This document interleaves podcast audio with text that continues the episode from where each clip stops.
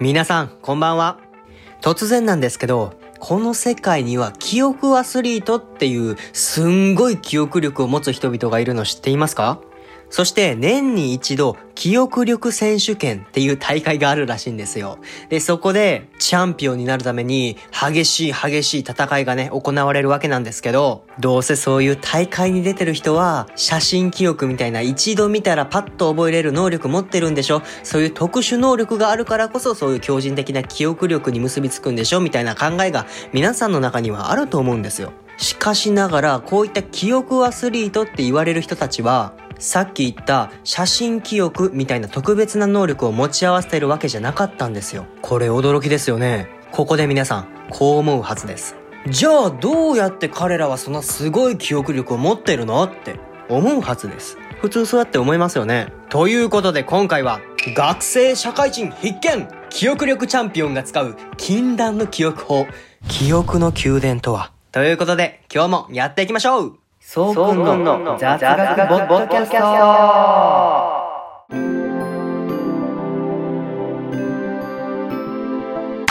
このボッドキャストではつい誰かに話したくなる雑学や日々のニュース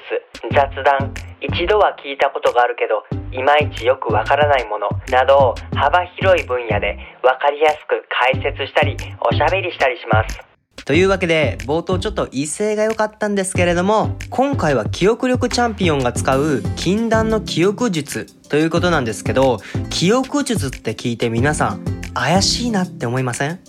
お前そこら辺におる変なぼったくり占い師と違うんか？みたいなね。思う方いると思うんですよ。安心してください。大丈夫です。僕がいますから。というわけで、どんどん真実味が帯びてこないような結果になっていますね。というわけで、まあ、ちょっとね、怪しいなって思う方いると思うんですよ。でも安心してください。今回紹介するのは、サイエンスアドバンスっていう権威ある名門科学雑誌に掲載されている論文に書いてあったものです。もうなんかこれを聞いている人からすれば、もう早くそんなのどうでもいいからさっさと解説しろよって思う方いると思うんで、早速解説していきたいと思います。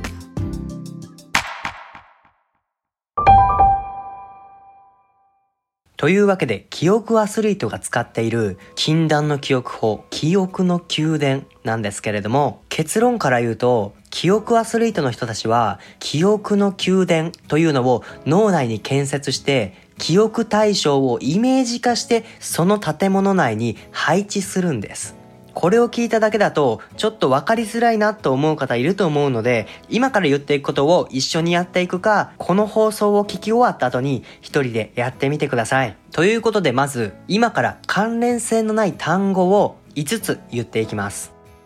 コップ、時計、テレビ、イヤホン、石鹸。まだ覚えなくて大丈夫です。さっき言った5つの単語に関連性はありませんよね。僕たち人間の脳はこういった関連性のないものを覚えるのはとっても苦手なんです。まあ一時的に覚えられたとしてもせいぜい数分から1日で完全に忘れてしまいますよね。というわけで記憶の宮殿を早速やっていきましょ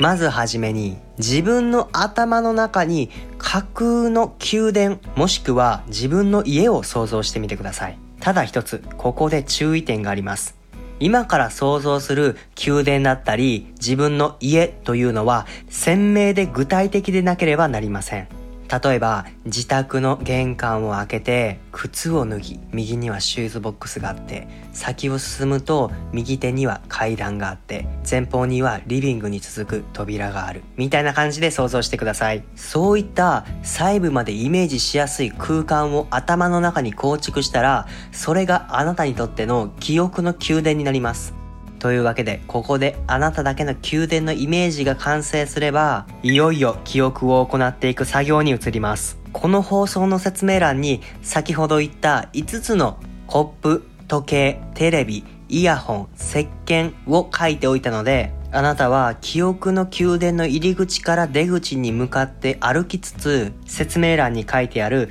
5つの言葉を確認してイメージしながら、その宮殿内に配置していきます。配置するときは目をつむって意識を宮殿に向けてください。もう一つのポイントは歩くルートに関して可能な限り単純にするのがコツです。もう一つは配置する時のものの向きや場所、状態もすべてイメージしてみてください。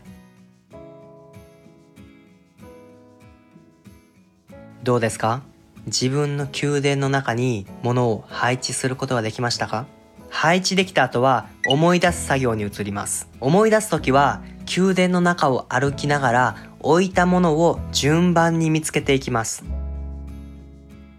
どうですか？すべて覚えられていました？はい。というわけで、記憶力チャンピオンが使う禁断の記憶法、記憶の宮殿、いかがだったでしょうか？ただ、こちらの方法は、一発目から全て覚えられるっていうわけではないんですけれども、これを何回もやって訓練することで、あなたの記憶力は格段に飛躍するはずです。これ受験生の時に知っておきたかったって思った人は、いいねとフォローよろしくお願いします。というわけで、今回の放送はここまでです。またねー